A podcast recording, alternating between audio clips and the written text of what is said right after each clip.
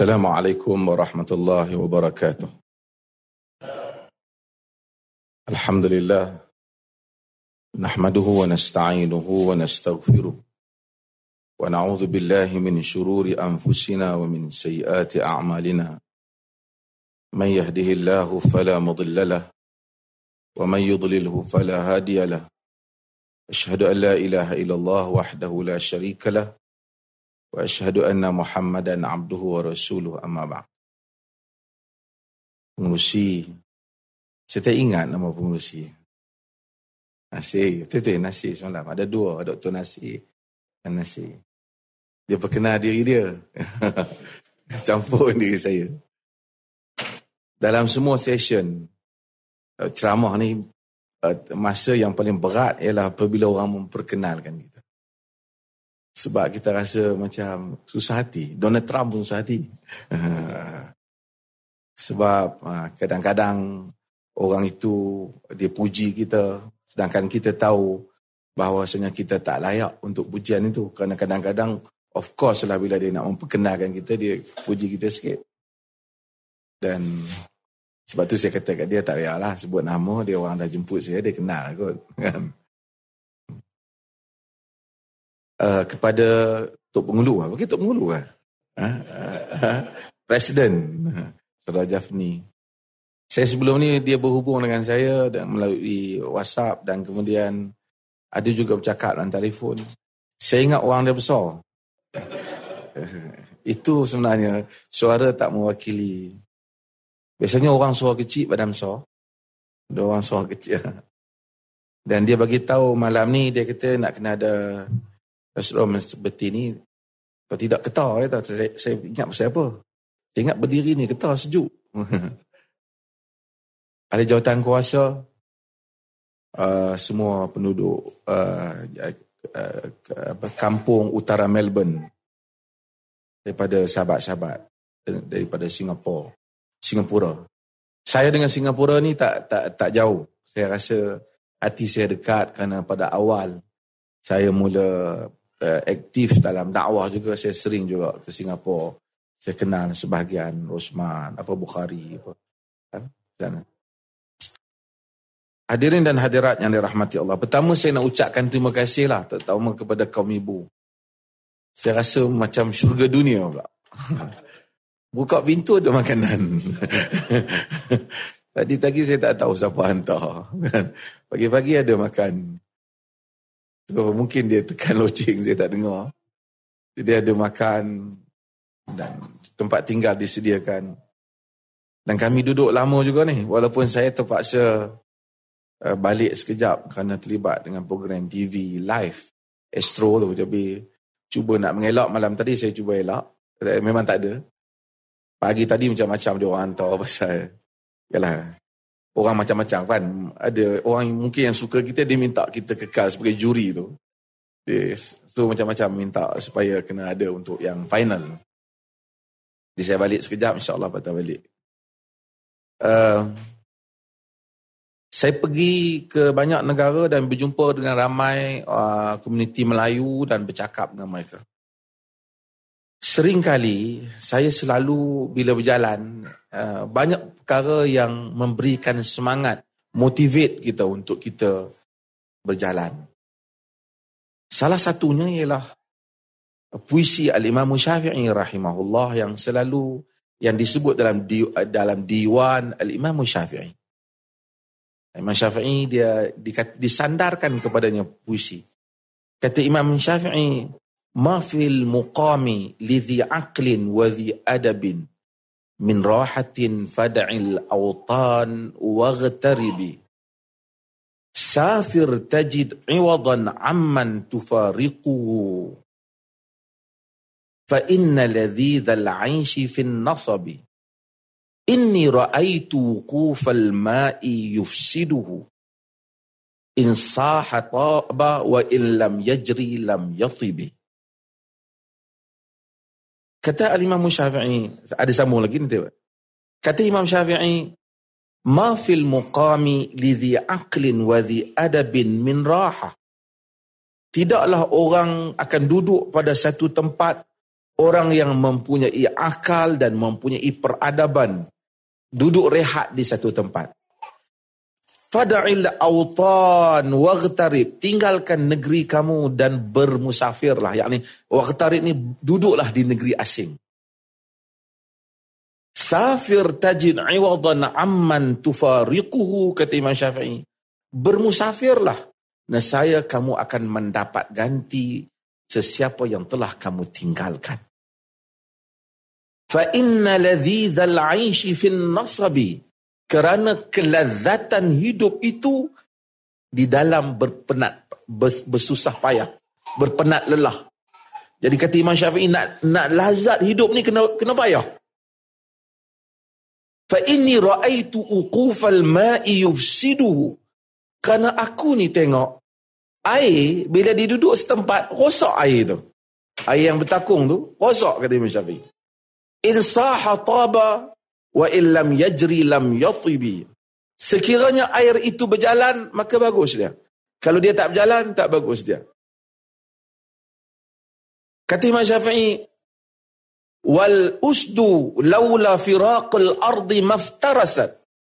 Singa kalau tak tinggalkan tempat dia dia tak garang. Wal sahmu laula firaqul qausi lam yusibi. Dan uh, anak panah tu jika dia tak meninggalkan busarnya tidak akan mengenai sasarannya. Maka dengan itu orang dahulu uh, Imam Syafi'i suruh bermusafir. Dan orang yang bermusafir dia akan mendapat pengalaman yang baru dan kehidupan yang baru dan tuan-tuan telah melakukan hal ini. Walaupun dalam sebab tu kita kan suka sembang dengan orang yang banyak berjalan. Tetapi Al-Quran dia bukan saja suruh orang berjalan. Tapi dia suruh orang memerhatikan apa yang dia lihat di tempat yang baru. Tapi tentulah sebahagian tuan-tuan dah settle down di sini. Tapi ini adalah perkara yang penting dalam perjalanan hidup manusia. Sebab Al-Quran kata, Fasiru fil ard, fanzuru, berjalanlah kamu di muka bumi dan lihat. Kerana ramai orang berjalan, dia tidak melihat. Bukan dia tak lihat, dia lihat. Tapi dia tidak mengambil pengajaran daripada apa yang dilihat. Maka apabila manusia berjalan, dia lihat, dia dapat kesimpulan baru. Dan dapat melakukan perbandingan antara satu dengan yang lain. Sebab itu antara keistimewaan, keistimewaan ahli-ahli ilmu apabila mereka, ya ke? Tak apa. Dia kata saya sejuk. Terima kasih. Di antara keistimewaan ahli-ahli ilmu, dia ada di dalam biodata mereka itu, dia panggil ar-rihl, ar-rihlah fi talabil ilm. Kembara di dalam menuntut ilmu. Karena manusia apabila mengembara, dia akan melihat pengalaman yang baru dan dia akan mendapat maklumat yang baru dalam hidup. Satu orang kalau dia dengar ceramah di tempat dia saja, kampung dia, dia tak keluar lah daripada mazhab dia tu. Tapi bila dia pergi tempat lain, dia dengar, dia dengar juga daripada pandangan-pandangan yang berbeza, maka dia akan memperolehi keluasan di dalam minda dan fikiran dia. Orang dan kemudian manusia ini mempunyai adab kesantunan hasil daripada pengembaraan dia antara sarjana besar di dalam Islam ialah Ibn Hazm Al-Andalusi. Muhammad Ibn Hazm. Dia terkenal kerana dia dia orang Andalus. Dia menulis karya yang besar iaitu Al-Muhalla. Al-Muhalla terkenal sebagai satu kitab di dalam aliran zahiri, literal. Golongan literal yang dia fikir nas tanpa di, di zahir nas dia tak mau fikir di sebalik di belakang nas. Tapi kebijaksanaan Ibn Hazmin Al-Andalusi uh, tidak dapat dinafikan walaupun uh, dia dia menangisi pada tulisannya kerana dia ditindas oleh mazhab lain. Kebijaksanaan dia tidak dihargai pada zaman dia. Tapi dia adalah seorang yang bijak. Namun Ibn Hazmin Al-Andalusi dikatakan ada satu masalah pada dia dia punya bahasa bila rot orang punyalah kasar. Perkataannya itu keras apabila menjawab orang-orang yang dia berbeza dengannya. Sehingga orang kata, takutilah pedang Hajjaj dan lisan Ibn Hazmin. Di samping kebijaksanaan dia, tetapi tajam sangat dia punya lidah dia. Walaupun dia menghormati Abu Hanifah, kadang-kadang dia tahu kaul itu kaul Abu Hanifah. Patutnya dia kata salah, tetapi dia tabban li hadha qaul wa liqal ilihi. Celakalah pada pendapat ini dan tuan-tuan dia sekali. Padahal dia boleh memilih perkataan yang lain. Tapi tapi tidak ada siapa boleh menafikan kebijaksanaan Ibn Hazmin al-Andalusi. Walaupun kadang-kadang ayatnya itu seperti dipertikaikan Al-Imam Tirmizi. Imam Tirmizi lah imam besar dalam hadis. Orang semua kenal nama Tirmizi. Abu Isa Tirmizi. Dia kata, mana Tirmizi? Majhul. Siapa Tirmizi? Tidak dikenali, dia kata. Oh, orang marah dia. Tapi karya dia, dia, dia, dia tapi orang kata salah satu sebab Ibn Hazmin itu keras kerana dia kurang mengembara. Dia banyak duduk setempat. Jadi tuan-tuan yang banyak mengembara orang Singapura, kemudian jadi orang Australia, pernah jadi dua negara, pergi ke negara lain. Tentulah ufuk pemikiran itu akan lebih luas daripada kebiasaan. Dan ilmu membawa manusia uh, ke hadapan dan membawa yang membawa tuan-tuan ke sini ialah ilmu pengetahuan. Dalam bidang apa pun. Maksud ilmu pengetahuan. Tadi saya ingat saya terlewat. Datang sini. Saya tunjuk uh, salah seorang anak anak saya uh, belajar bahasa Arab. Jadi saya tunjuk kepada dia, tentang Al-Asma'i. Al-Asma'i adalah uh, Abdul Malik bin Quraib Al-Asma'i. Beliau merupakan seorang sarjana bahasa yang yang sangat hebat. Dikenali uh, tentang bila orang, orang belajar bahasa Arab je akan dengar nama Al-Asma'i. Macam orang belajar hadis lah dia kena dengar nama Bukhari lah. Kan? Kerana hebatnya Al-Asma'i Asma'i ni terkenal tapi saya nak cerita lain tadi saya tunjuk dia satu cerita uh, pada zaman Al-Asma'i Abu Ja'far Al-Mansur dia ni adalah satu orang uh, khalifah yang suka kepada syair. Kita tahu Abu Ja'far al-Mansur juga pada zaman Imam Malik. Ini khalifah Abbasi. Cuma kelebihan Abu Ja'far al-Mansur ni, dia sekali dengar orang baca syair dia, terus boleh hafal. Dengarnya terus boleh hafal. Dan Arab dia ada kelebihan tu ramai di kalangan mereka. Macam Bukhari juga, dia bukan Arab. Tapi dia dia dia hebat. Sebab itu terkenal oh, oh, saya pernah sebut tentang imam-imam yang hebat seperti Adar Qutni. Dar Qutni dia dia dia sambil guru dia mengajar dia tulis benda lain. Anak murid dia yang lain kawan-kawan dia komplain dia kata kau nak belajar kau ambil yang syekh cakap kau tulis yang kau tulis yang lain kau tak dengar syekh cakap lebih baik kau keluar daripada kelas eh. Ha. Jadi dia kata habis kelas dia tanya Tadi Syekh baca rupa hadis. 18 hadis. Dia dia pasal dia bila Syekh cakap, dia tulis, dia bukan tulis yang Syekh tu. Dia tulis benda lain.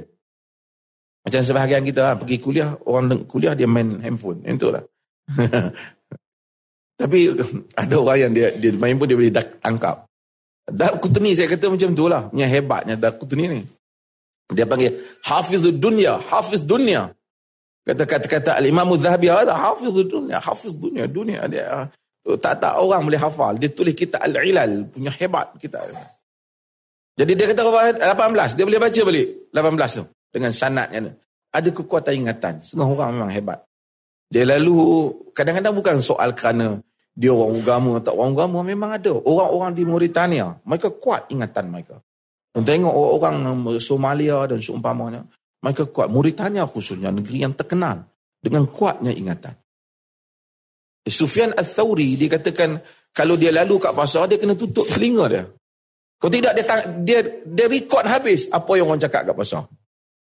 Kerana kuatnya dia punya ingatan. So, dia kata Abu Ja'far, saya bukan nak cerita ini tapi nak cerita lain, tapi dah cerita lah sikit, cerita lah. Ha. Jadi Abu Ja'far, dia suka syair. Setiap kali para penyair, tentu mungkin siapa yang belajar bahasa Arab kan tahu hebatnya syair Arab ni bukan macam pantun Melayu dia, pantun dua kerat dia. Kan? Pulau Pandan jauh ke tengah, naik cabang tiga. Kan? Hancur badan di kandung tanah pun dibaik kena habis je. Dia puisi Arab ni panjang.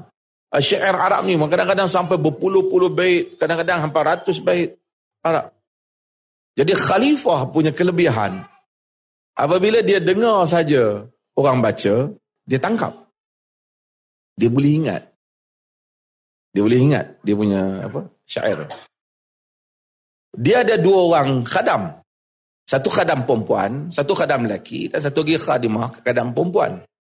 Yang lelaki ni kalau dengar dua kali, dia boleh hafal. Yang perempuan ni kena dengar tiga kali, dia boleh hafal. Jadi bila para penyair datang, khalifah suruh baca, dia baca lah syair. Penyair pun baca. Khalifah kata, kau jangan baca syair yang kau tiru. Kalau kau baca syair yang kau tiru, aku takkan bagi apa ke dia. Dia khalifah. Orang takut bang khalifah. Dia pun datang, penyair pun baca baca puisi. Baca syair. Baca, baca. Khalifah kata, aku dah tahu syair ni.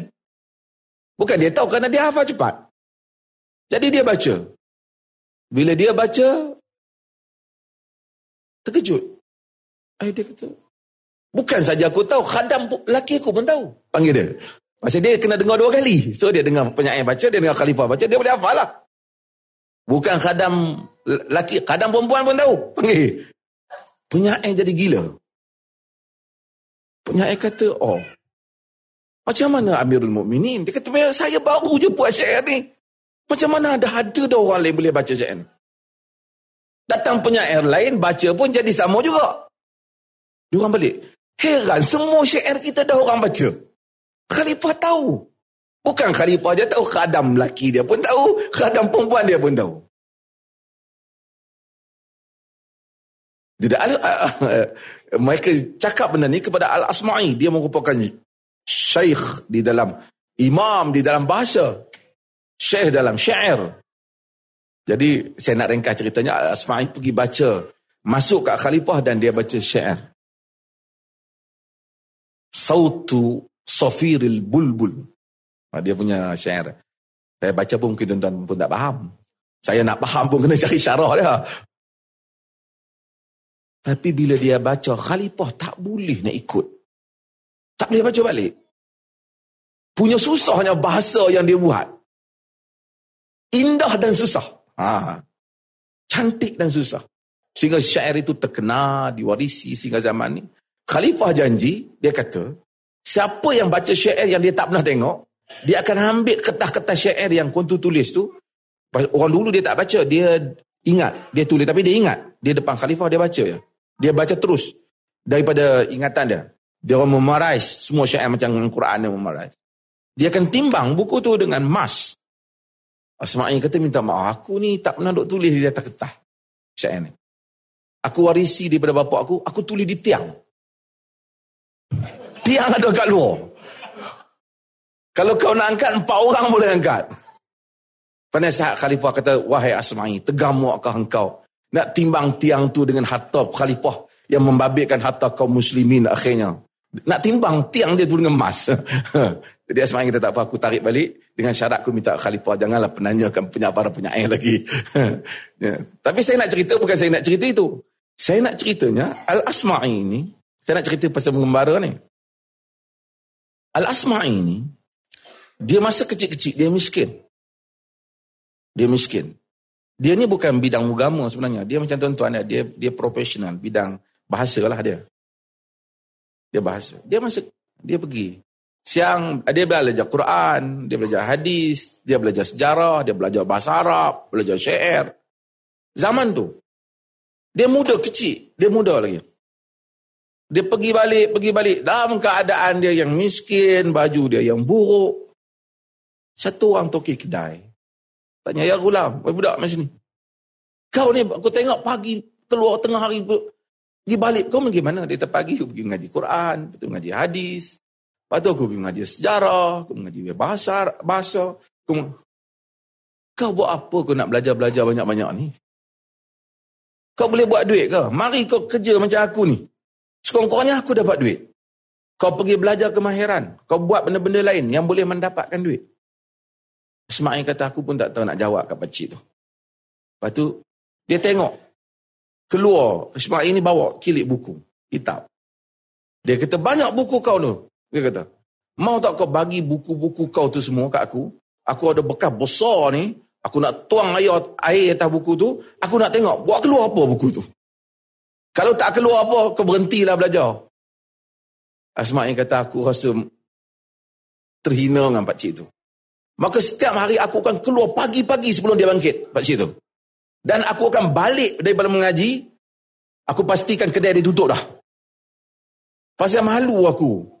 Pakcik tu akhir si kutuk aku je. Jumpa aku dia kutuk. Jumpa aku dia kutuk.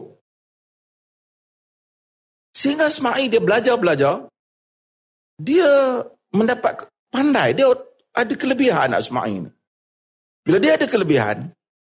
Eh, tu cerita Ismail pula. Cerita bila? Ha. Bila dia ada kelebihan. Satu hari orang mari cari Asma'i. Aina Asma'i? Yang mari cari ni gubernur. Uh, gubernur di Basrah ketika itu cari dia mana Asma'i? Aina Abdul Malik bin Quraib Al-Asma'i. Dia kata gubernur nak jumpa. Gubernur ketika itu nama dia uh, Muhammad bin Sulaiman Al-Hashimi. Jadi dia jumpa oh. Dia kata cari aku ke? Orang tunjuk ni Asma'i. Oh dia kata ni gubernur nak jumpa kau. Gubernur ni dia pegang wilayah kecil lah khalifah wilayah besar dia kata, oh teruk kau ni, kata. Dengan serabut ni, kata. Macam ni. Kau pergi ni. Dengan rambut panjang, baju kusut masai. Dia bagi persiapan semua. Kau bagi, potong rambut kau. Kau elokkan baju kau. Kau pergi jumpa Gubernur. Dia pergi jumpa Gubernur. Gubernur tanya, kau semai. Dia tahu orang cakap kau pandai semua. Khalifah sedang cari guru untuk anak-anak dia. Kau mau jadi anak guru anak khalifah? Dia kata boleh ya. Ah, kau pergi ke Baghdad. Dia suruh aku cari. Dia pergi ke Baghdad. Di Baghdad, Asma'i terkenal lah. Orang dekat dengan khalifah. Disambut oleh khalifah. Orang yang jumpa pun bagi duit kat dia. Bagi macam-macam kaya Asma'i. Setiap kali dia dapat duit, dia hantar balik ke kampung dia. Supaya di kampung dia, dia buat dengan istana, dia buat, dia beli tanah, beli kebun. Jadi dia kaya lah, dia, tapi dia tak balik lah. Mungkin tuan-tuan pun sebahagian buat macam tu juga kan. dia kaya lah. Jadi, 10 tahun anak-anak khalifah pun besar. Khalifah kata, uh, anak-anak pun dah besar, jadi aku pun tak perlu dah guru. Tapi aku mencadangkan kau jadi temani aku. Jadi guru aku lah. Sama engkau. Kau ahli bahasa semua. Ataupun kalau kau nak balik, kau boleh balik ke negeri kau. Sebenarnya kata, aku balik lah. Khalifah kata minta, apa yang kau mau? Aku nak penuhi. Dia tak ada apa lah. Aku dah dapat semua. Tak apa, minta lah. Sekurang-kurangnya last punya permintaan, aku bagi kau apa-apa. Dia kata aku punya permintaan lah. Ini pun tabiat juga Asma ini pun bukan ulama agama kan. Aku minta kau hantar surat kat gubernur. Masa aku dekat nak sampai nanti, gubernur dengan semua menteri-menteri dia, esko-esko dia, keluar sambut aku. dia ada angin sikit manusia ni kadang-kadang dia ada harta dia nak ada kedudukan ya, dia ada kedudukan tak ada harta tak cukup nak kena macam tu lah dia nak balance dengan manusia jadi dia kata Oh, Khalifah tu tak ada masalah lah. Dia boleh arah dah. Sambut. Dan kemudian satu lagi, orang-orang di negeri aku pun kau suruh arah dan kau sambut aku juga. Jumpa aku dalam masa tiga hari. Tiga hari mai jumpa aku di istana aku. Dia ada istana lah. Dia macam Donald Trump lah. Dia kaya kan. Pasal dia. So dia datang jumpa aku. Dipendekkan ceritanya, dia balik, orang sambut lah. Jarang orang jumpa, para peniaga jumpa ni. Antara last orang jumpa, jumpa lah satu orang. Datang tu jumpa dia, orang lain semua panggil. Ya sahib, uh, ya, ya sahib al uh, khalifah, wahai kawan khalifah, wahai panggil jawatan, jawatan dia lah kan. Kan? Seorang mari, pakcik tu kata, Ya Abdul Malik, wahai Abdul Malik. Oh, Aku ingat kau ni, kau bukan tukir kedai. dia kata, aku sekarang susah. Dia kata, dia kata aku sekarang kau tengok. Oh, ya. Aku dah buat dah yang kau katakan. Aku dah ambil kitab-kitab aku tu, tapi aku tak bubuh dalam bekas. Aku bubuh dalam dada aku. Kemudian bila aku bubuh dalam dada aku, kau tengok sekarang keluar apa. Aku dah kaya. tapi dia kata, boleh tak kau bagi kerja kat aku? Ha, jadi Asma'i bagi dia jadi tukang kebun Asma'i. Pasal dia tu pun tak ada kerja. Tapi saya nak ceritanya ialah bagaimana ilmu telah mengkayakan Asma'i. Dan di, disebut di dalam sejarah bagaimana orang ni yang dulu kata apa kau boleh buat dengan ilmu ni? Akhirnya ilmu juga yang mengkayakan manusia. Hadirin yang dirahmati Allah. Apabila Allah subhanahu wa ta'ala utuskan manusia, kita ada bab dalam agama, antara bab yang penting ialah bab hijrah. Sebab tu orang jadi imam, salah satu orang jadi imam kalau dia dah sama baca Quran, sama baca hadis, aqdamuhum hijratan, yang paling awal hijrah. Ataupun yang, yang lebih awal hijrah. Karena hijrah menentukan kedudukan satu orang. Walaupun asalnya hijrah itu hijrah agama. Maksud manusia tinggalkan satu tempat, pergi kepada satu tempat yang lebih baik untuk agama dia. Sebab itu Nabi SAW dalam hadis, baginda SAW kata, La hijratul ba'dal fatah. Tidak ada hijrah lagi selepas pembukaan kota kota kota Mekah. Sebab apa? Kerana dahulu orang berhijrah daripada Mekah ke Madinah kerana untuk menyelamatkan agamanya. Apabila Nabi SAW dah buka Mekah dan Mekah telah menjadi kota Islam, yang ini dalam ilmu sabab urudil hadis. Saya minta supaya apa? Dia orang edarkan buku saya tu the importance of understanding text and context of hadith tu um, saya tak tahu mungkin tak cukup kot tapi satu family ambil satu cukup lah uh, free ya buku tu saya pun tak bawa banyak daripada pejabat saya ceritakan tapi orang berhijrah orang mula-mula orang Islam berhijrah kemudian Nabi kata tak ada lagi hijrah sebab apa tak ada lagi hijrah kerana Mekah telah bertukar menjadi kota Darul Islam dalam istilahnya dar Islam. Dar Islam bermaksud bahawa negeri kota itu ataupun bandar eh, negeri itu ialah negeri Islam. Dahulu dia ada dar kufur, dar Islam. Dar muahad. Dar kufur ini ini taksim ataupun ini pembahagian yang disebut oleh sarjana silam di mana ada kota negara Islam, negara bukan Islam, negara yang buat perjanjian dengan orang Islam.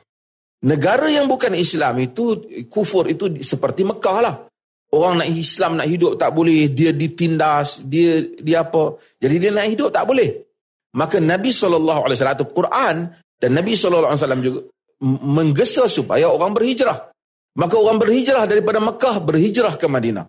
Hijrah itu dikira pahala. Dan siapa yang tak berhijrah sehingga membiarkan dia ditindas oleh musuh, dia dikira melakukan dosa.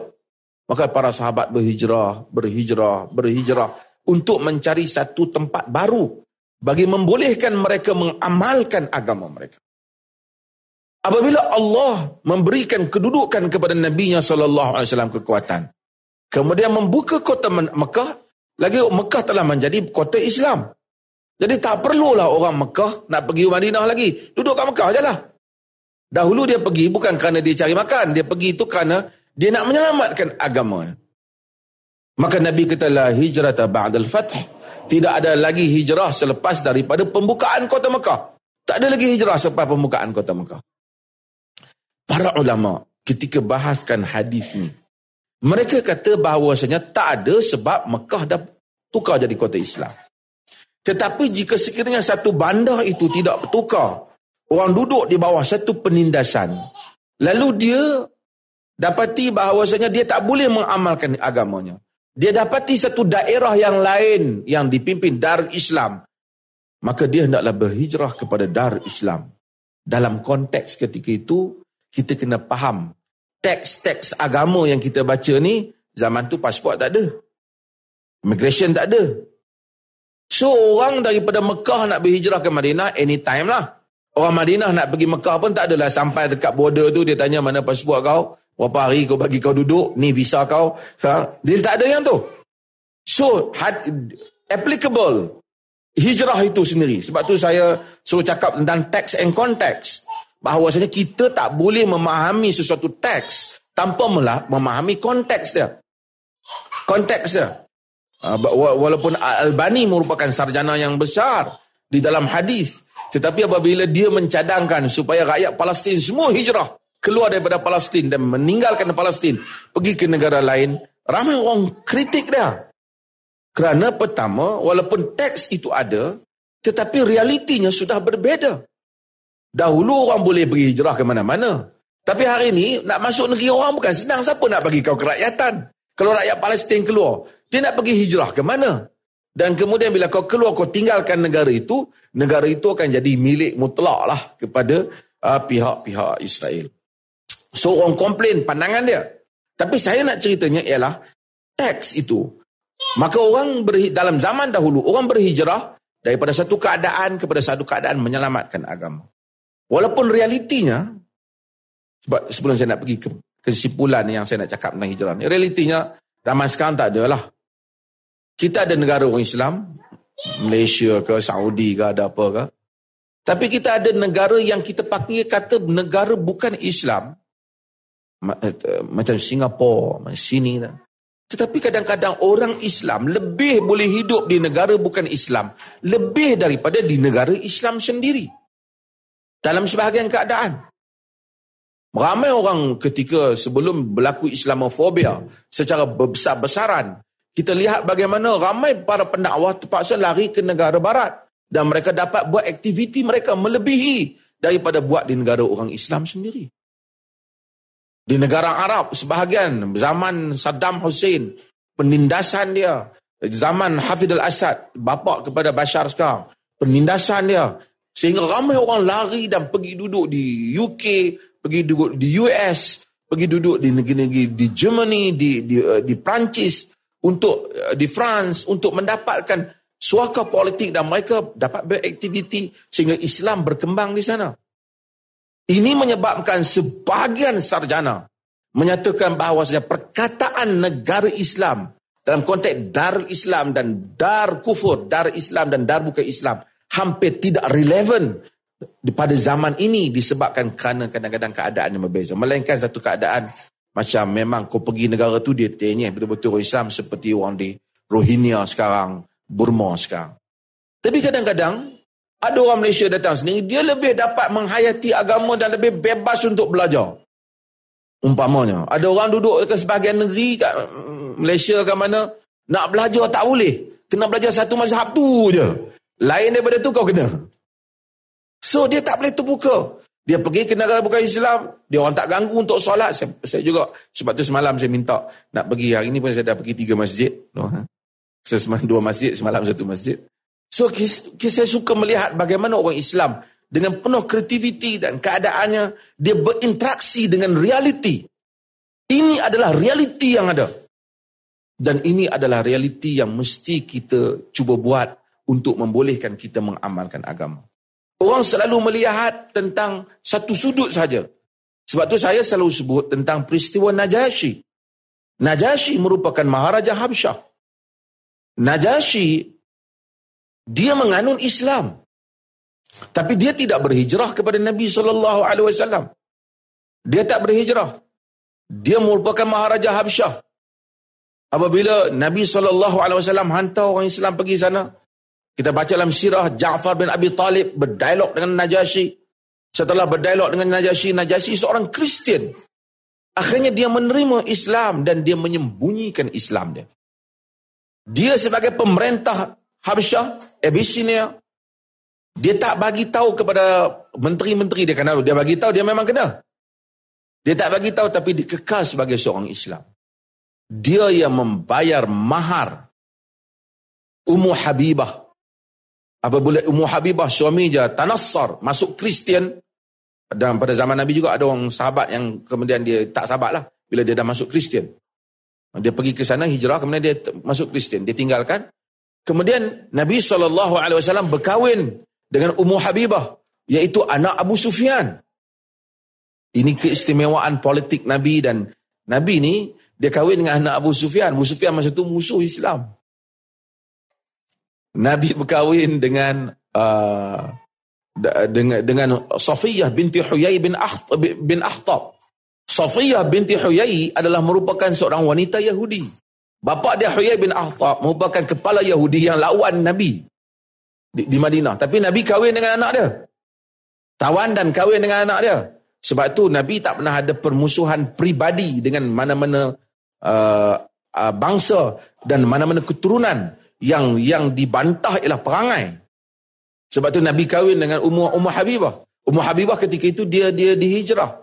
Siapa yang bayar mahar? Najasyi yang bayar mahar. Mahar Ummu Habibah tu Najasyi bayar. Bagi pihak Nabi. Jadi dia kahwin di sana tu. Baru Ummu Habibah balik ke Nabi. Nabi SAW yang berada di uh, di uh, balik ke Nabi yang berada di Mekah, uh, di Madinah. Najasyi mati. Rakyat dia tak tahu kata dia masuk Islam.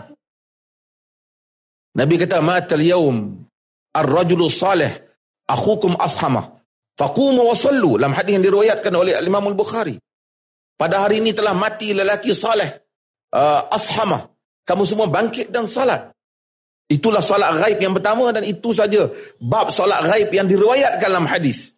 Di mana jenazahnya berada di Habsyah, orang semua sangka Kristian, dia diuruskan secara sana, tapi Nabi SAW dan sahabat bangun salat ghaib untuk dia di Madinah.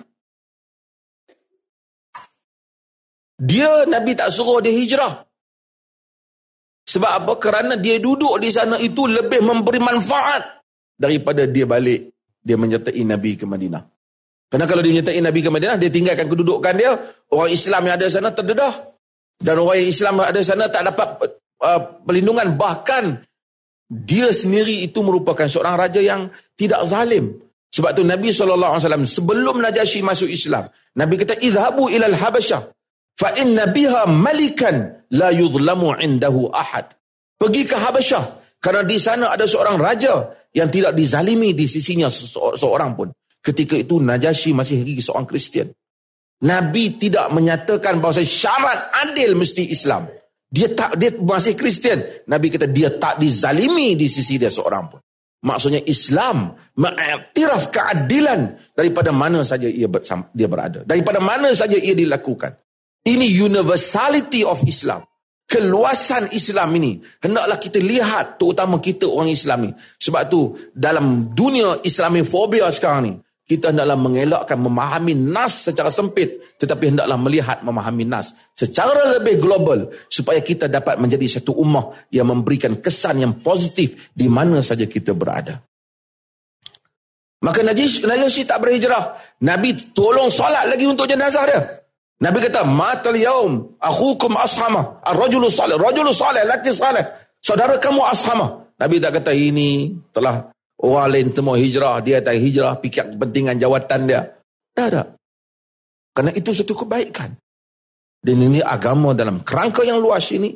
Dan Nabi SAW uh, sebut. Tapi saya nak sebut hal ini, saya nak ceritanya bahawasanya, bagaimana tuan-tuan telah pergi ke satu tempat. Saya tahu, Tuan-tuan datang ke sini, tentulah purposely dia bukan soal kehidupan dan seumpama. Tetapi bagaimana nak membolehkan environment baru ini, agama itu lebih baik daripada agama daripada tempat kita sebelum daripada ini.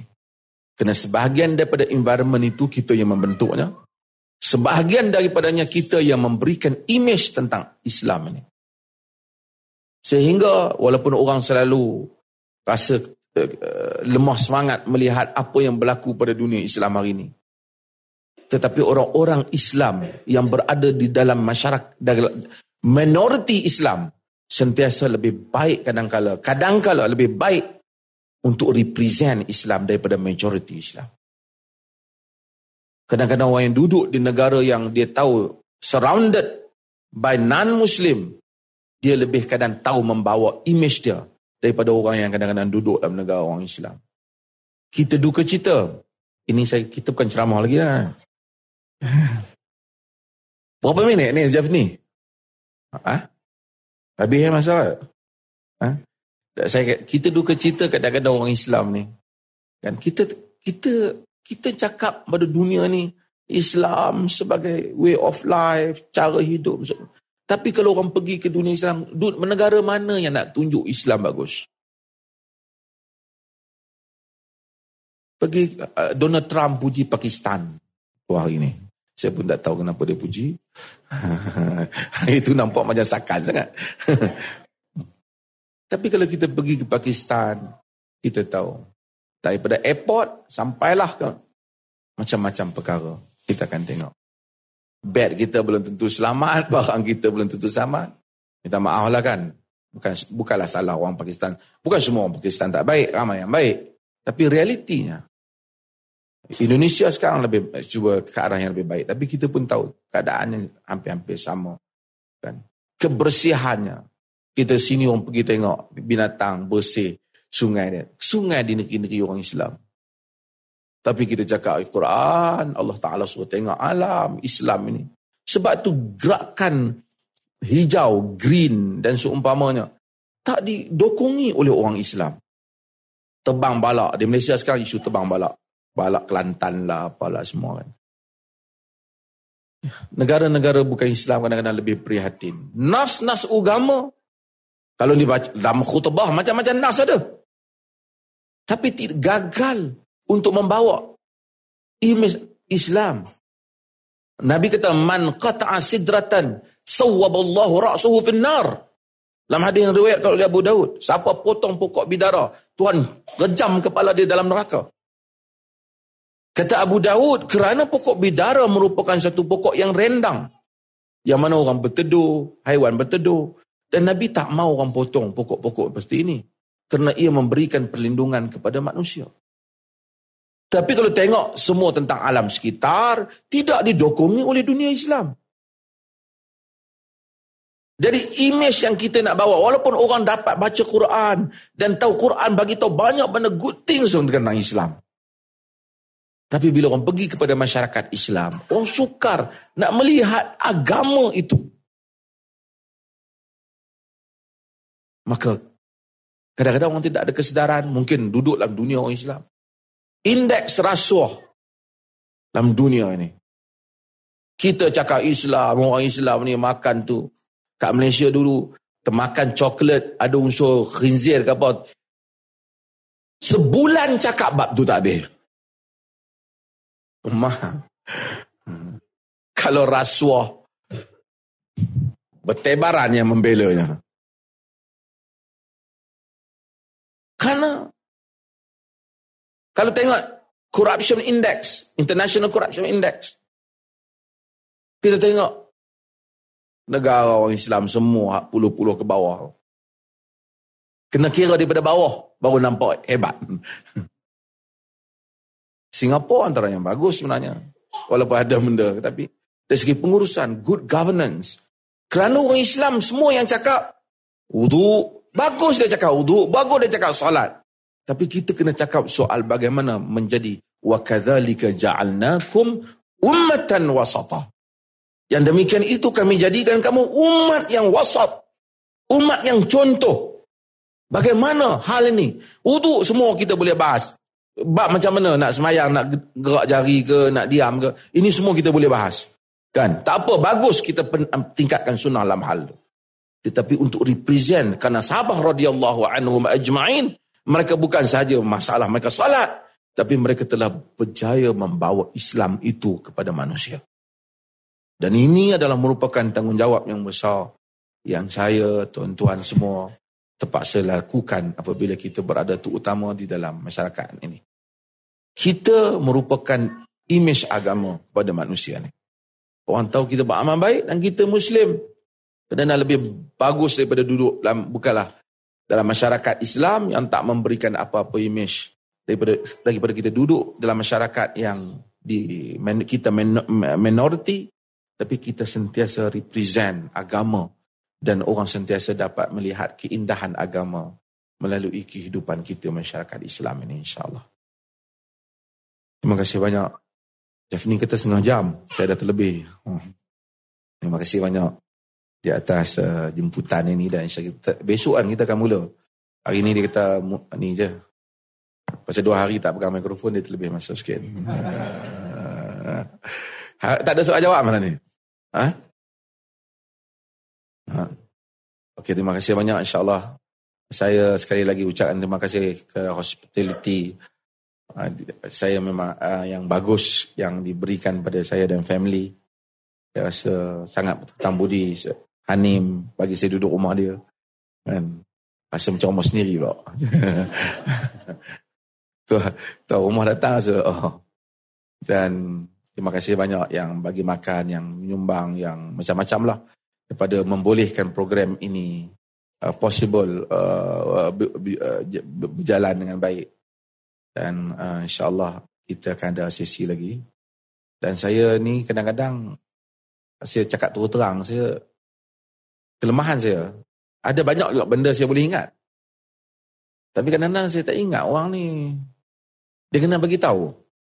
So kadang-kadang bila saya sembang lama tu saya ingat. Kadang-kadang saya tengok muka orang ramai kan.